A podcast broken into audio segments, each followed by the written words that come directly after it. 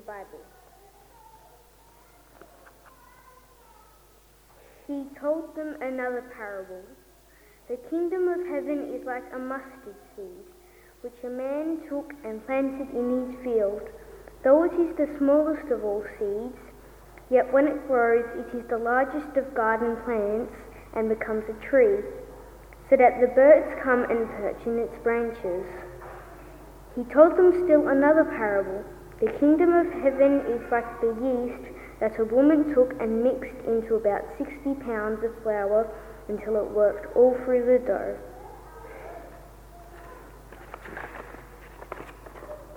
This is the word of the Lord. Thanks be to God. Thanks, Tim. Our children are going to go out for their uh, programs now, so I'm just going to pray for them as they head off at the moment.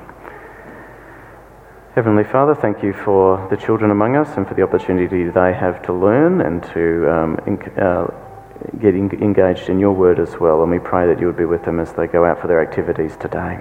Thank you. Amen. So the kids are going out, toddler times in the creche, and Kingfishers and Swamp will be out in the foyer and in the hall. So let's make your way out here. I just have to get something, so while they do that, I'll just go and get it.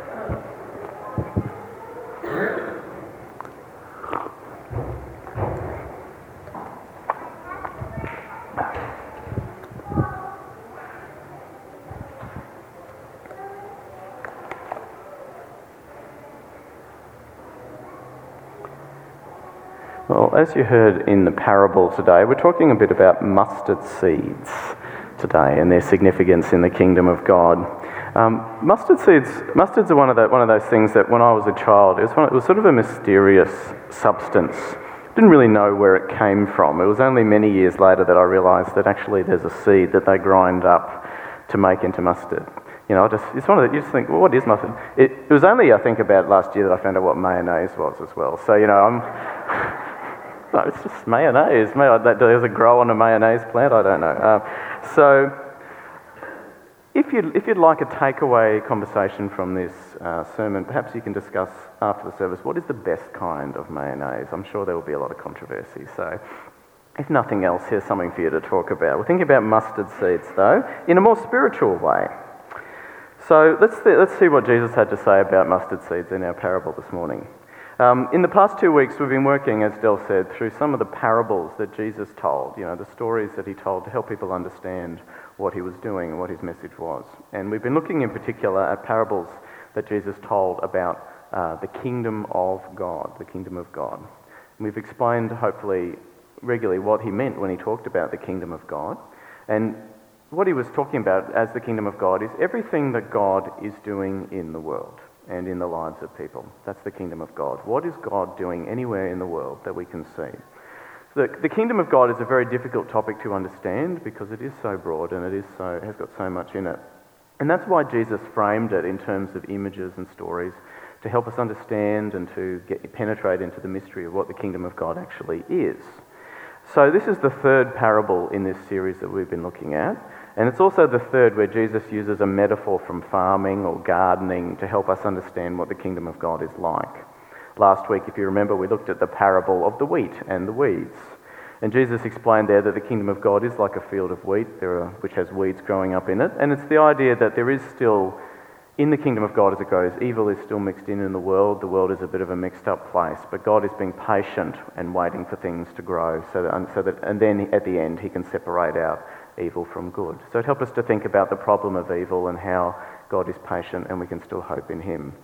So that was last week, and this week we're thinking again about a sort of different part of that topic. Jesus is talking to people about uh, the way in which the kingdom of God grows. How does the kingdom of God grow, and what's the method or style of its growth? And for this, he uses the images of the mustard seed and then later the yeast um, in the dough. And the basic point that um, Jesus makes actually in the first parable of the mustard seed is a quite simple one that, the kingdom of God is like a seed, and a seed is something small that grows into something a lot bigger. And that's a, that's a very easy image for us to, to grab a hold of. And you might say then that the parable of the mustard seed has, this, has the message from little things, big things grow. Okay? When I say that, and when you see that, there might be a bit of a some, um, a song going through your head. Is anyone having that experience? Yeah, okay. uh, depending on your age, you might be thinking of a jingle from a recent ad for a super fund that, that was on. Um, or you might remember the Paul Kelly song from the early 90s. And he, was, he used this image to talk about um, Aboriginal land rights in Australia and how it grew from a very small incident in the 1960s into what it is today. Big things come from little things. Um, and that's a reality that we see in the world a lot. We've been pondering that in our family this week. Last um, yesterday was the first birthday of our son Finn. So uh, one year ago, we brought home this very small bundle uh, wrapped up in a blanket, and now he's someone who tries to walk around and yells at us when we take his cup, and he's becoming a, a big person now. Uh, and so we see this happen everywhere. Big things grow from things that are very small. Um, and Jesus is use, talking about that dynamic um, when he talks about the kingdom of God. So God brings, God has big plans for the world, but he's going to start with little things to do it. And Jesus said this is what was happening in his own time. Uh, because when Jesus was saying this parable, the movement that he was starting was very small indeed. Um, Jesus himself was an insignificant travelling teacher. He only had a handful of followers and he wasn't, wasn't very well known, wasn't world famous. Um, but he's saying from this thing, this seed is going to grow big things. The kingdom of God is going to be growing. And that's what the parable of the mustard seed says. So the gardener is someone who plants a very small seed in his garden and it grows into this big plant, this tree. This, and birds come and rest, and rest in its branches and it has a wonderful impact. So Jesus is saying there are small things um, that are happening that we shouldn't despise because the kingdom of God grows from those things. Now, I just have to do a diversion for a little bit because if you study this passage at all, you'll soon realise that for many people, the most interesting question that it really raises is whether or not, in fact, the mustard seed is actually the smallest of all seeds, as Jesus says. Um, you probably might have thought that when, we, when you heard the parable. And I can imagine if Jesus, when he first preached this sermon, and he had had a Q&A afterwards, that would be the first question that everyone asked. Jesus, is the mustard seed really the smallest of all seeds? Um, it may seem like a trivial question, but it seems to grip people and might be an obstacle to getting into what the passage is actually saying. Um, and it's important to read the Bible properly and in, the, in, in how it was intended. So I can put you out of your suspense and tell you that no, the mustard seed is not the smallest seed of all. Does anyone know what is the smallest seed? Probably not. I had to look it up. There's no shame in not knowing that. It's a, there's a rainforest orchid in South America that has heaps smaller seeds than the mustard seed. So, now, um, the fact that the mustard seed isn't the smallest of all seeds troubles some people. Or some people find it really exciting um, because it proves for them that oh, Christianity's a bit false. Jesus was, didn't know what he was talking about. The Bible's full of errors, and you know you don't need to worry about it. Um, but there are many Christians who sort of well, wrestle with this because we want to believe that Jesus is telling the truth, of course. Um, and so you give these elaborate justifications to say that this was in fact true. Um, I, I, would describe that as sort of being the, uh, the Obi Wan Kenobi defense from The Return of the Jedi. Um, I don't know how many Star Wars fans here, I'm assuming a number. Um, Obi Wan Kenobi is an old man, and in one of the movies, he tells what is a, essentially a very large lie. Um, if you know, I won't spoil what it is because it's part of the story. But later on, he comes back and says he's confronted with the lie, and he says, "Oh, well, what I told you was true from a certain point of view." It's a very famous phrase.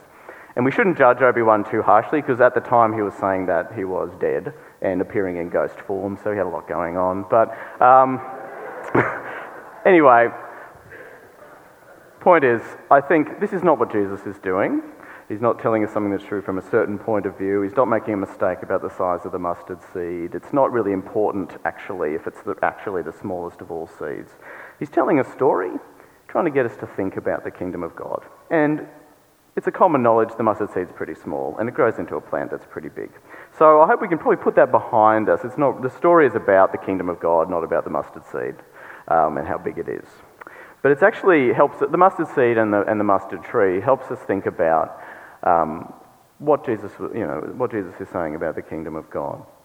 Because um, the, mustard, the mustard tree becomes relevant when we think about what actually might we expect um, if we get involved with Jesus and his kingdom, if we follow him and commit our lives to him. in terms of what kind of movement we're actually getting ourselves involved in. Um, now, if you're like me, uh, you probably like joining groups, organisations that are quite successful. You know, things that are doing well, um, things that appear to be, you know, on the growth, um, because it feels good to be part of that. We want to know something's doing well before we commit to being a part of it. And that may be one reason why in Australia there's still really only two major political parties, even though many people don't seem very satisfied with them, you know. But would you like to start a small, unsuccessful political party? it seems a bit hard, wouldn't it? Um, one of the interesting things about Australian culture, however, is that we often do actually go for the less successful group, you know, the underdog. That's a bit of our culture that's interesting. And lots, lots of people I know keep following their AFL team despite being disappointed every single year. You can insert the, the team here that you're thinking of when we say that. Um, live in hope, uh, even though it's not successful. So Jesus is saying his followers actually should have that attitude, really, in one sense, to the kingdom of God. Um, because he's calling people to join him in a small, not particularly successful movement, and one that might not appear to be doing very well. You're going he says, You join me, you'll probably lose a lot of your friends, uh, you're going to be persecuted, you might die, and it might appear that God is not actually doing much through you. So the parable of the mustard seed actually addresses that reality of what, what it feels like uh, to be part of the kingdom of God. And what he's saying is that the growth of the kingdom of God in the world is not going to be judged in the end by the small start that it's had. It's actually going to be judged by the result when it's fully grown. Not the seed, but by the tree uh, that comes from it. From a small seed to a large tree where the birds can come and rest in its branches. And so Jesus is using this image of the mustard seed and the tree to say that the kingdom of God is probably going, is, is, not probably, he knows, going to be more successful in the long run than other movements, other nations, other, other things that actually appear to be more successful at the time, particularly some of the big nations that have existed throughout world history. So when he uses this picture, there's also he's, alluding in, to several places in the Old Testament where uh, some of the large empires of the time are described in the terms of a tree, where people come and rest, the birds come, the smaller nations come and rest under these great empires. So in Daniel chapter 4, the empire of Babylon is described as a great tree that shelters birds in its branches. And in Ezekiel 31, the same thing is said of the Assyrian Empire. So there are these trees, there are these great nations, they are perceived as these great trees. But the, the, the prophetic messages there go on to say that God is going to judge those uh, empires. The, the, trees are going to be stripped of their leaves and chopped down. Um, God is going to judge them, and they won't last. And that's, and that's what happened, obviously. Babylon and Assyria don't exist anymore, those empires, they're gone. Um, they were conquered. So Jesus is saying, and contrasting his kingdom with those kingdoms, unlike those kingdoms, this tree is never going to be cut down, the tree of the kingdom of God. It will continue to grow and remain. And so the point he's saying is, it doesn't actually matter how, how strong something appears to be at the moment. What matters is what lasts. And what lasts is going to be God's kingdom in the world, not the other kingdoms. And that's something that, if you look at the history of the Christian church, you can see actually has happened many times. Now, the church is one of the most significant signs of God's kingdom in the world, people who've actually decided to follow Jesus. And it, but it's often found itself in conflict with other kingdoms in the world. There was a great example of that last century. You know, when for 70 years the Soviet Union was a great, powerful empire with many other small nations under its resting in its branches um, it appeared very successful, and it used its power to oppose the church and to attempt to frustrate the kingdom of God in its own way. And if you had to bet at the time on who was going to prevail, you would probably think that the, the Soviet government had it all locked up, you know, and the kingdom of God was going to take a defeat. But we know that that's not the case, don't we? Like Babylon, the Soviet Union does not exist anymore. That tree has been cut down. The kingdom of God remains, though the church in Russia continues, it grows, and God is still working there. So, this, this dynamic has happened again and again throughout history. It's happening now, if we think about perhaps uh, the way the, um, the persecution of Christians in places like China. And we, we believe as Christians that the kingdom of God persists throughout against these power, powerful nations because the, the, his tree will continue to grow. And so the point is here is not to have this narrow and short term perspective of what God's doing in the world. Um, because he has the big perspective and he's looking for what is, is going to last in the long run. You know, and that applies to how we look at um, what's going on in, in the kingdom of God in our own country as well when we look around. Um, we don't have totalitarian dictators um, persecuting us or trying to stop us from following God, but the church in Australia, for many people, does seem to be a very small thing. Um, easy to ignore, it's irrelevant, it's behind the times, it's declining, not doing very well, not very significant. Um, and the parable of the mustard seed reminds us that regardless of how we feel when we look at God's kingdom and as how it is in Australia, that's not the reality. Um, you know, secular society may seem very, to be very dominant, but it's just another tree that will grow. And in the end, the, the kingdom of God will grow um, in this country and in this world. So we can't judge the growth of the kingdom of God by what we see, we, only by what comes in time and in God's time. And that's what Jesus is saying here in the parable of the mustard seed. We judge things by what happens at the end and what it will be when God's plan is finished. So I think this parable is told to give us perspective again on what God is doing in history and to help us to be confident if we're part of his kingdom and trying and hoping to see it grow that it is, even if it seems very small at the time. So that's the mustard seed.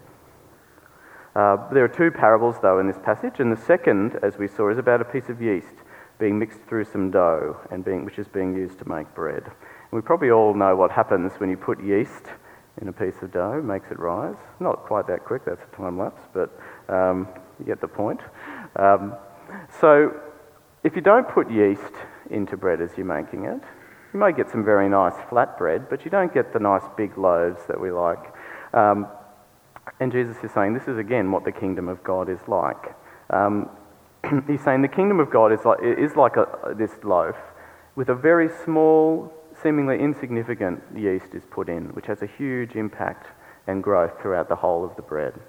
And so Jesus is saying that in the kingdom of God, there are small actions, insignificant people can have great impact and great influence beyond what you would think that they can. A small piece of yeast can change a huge amount of dough and can have a huge impact on its size and growth. In the parable, he says there's 60 pounds of flour. If you can imagine, that's a lot of flour. You could make a lot of bread out of that. You just need a small amount of the yeast to put it in to permeate the whole dough and to change it and make it grow. And so this is important, if again, if you think about the kingdom of God and what He's doing in the world, because we do have difficulty, I think, when we're faced with, the, with what appears to be the reality of the world, that things that are very hard, there's a lot of difficult problems. It's hard to think how we can have an impact um, for God in any meaningful way if we're small people, ordinary, insignificant.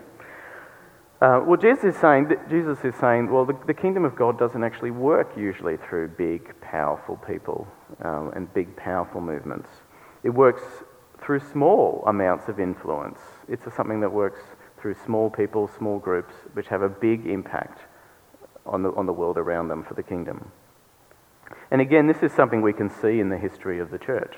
Uh, particularly if you think about the way the early Christians, after Jesus, saw themselves in the Roman Empire. And they precisely saw themselves this way, as a sort of leaven, a little bit of yeast within that great um, big empire. You know, they were a small group of people. For the first century after Jesus, there was probably only a few, few thousand Christians in the world. But through their witness to Jesus, through the way they lived, they had a tremendous impact on their society. Um, they lived in such a great way, even though they were unimportant people, that they drew this attention and, and influence. And eventually, the influence of Christians became so great that it permeated throughout this entire empire, like, like yeast through dough. And, and the Roman Empire made Christianity its official religion. And that was this, this is what Jesus is saying. This is the kind of thing that can happen in the kingdom of God.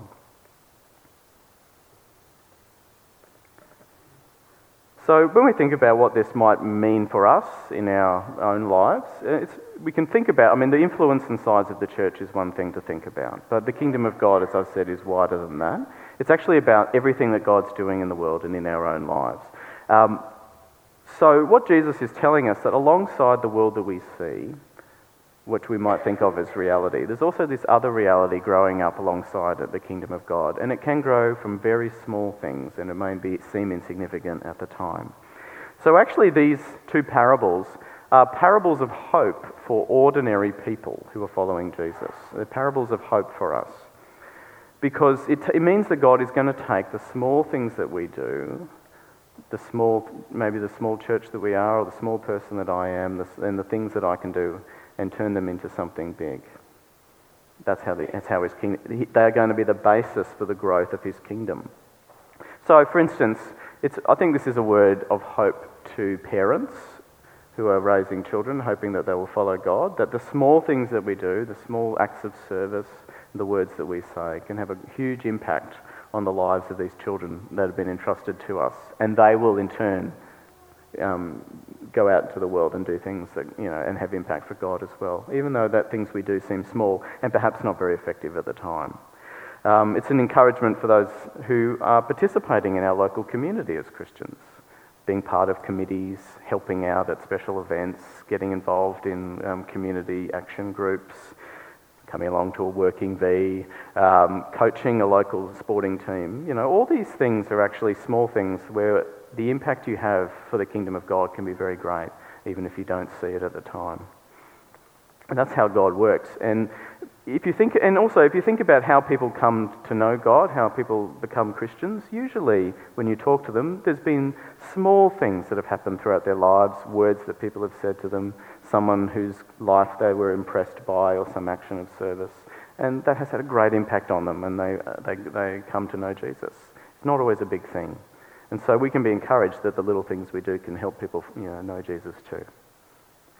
You know, one day, maybe 500 years from now, when the history books of the church are being written, there might be uh, people in this congregation who, who get a whole chapter because of the marvellous legacy they've had in the kingdom of God, which we don't see now, but it might grow in the years to come. We don't know. Um, but God is saying that sort of thing can happen. People who are doing small things um, can, be, can have great impact. So the kingdom of God is like a mustard seed and it is like yeast. So from these little things, big things are going to grow. So in God's time and in God's kingdom, there's nothing insignificant. None of us are too small to have a part to play. So Jesus encourages us to take to do that and to take part in what he's doing. So I'm going to pray now that we can think about that in our own lives as well.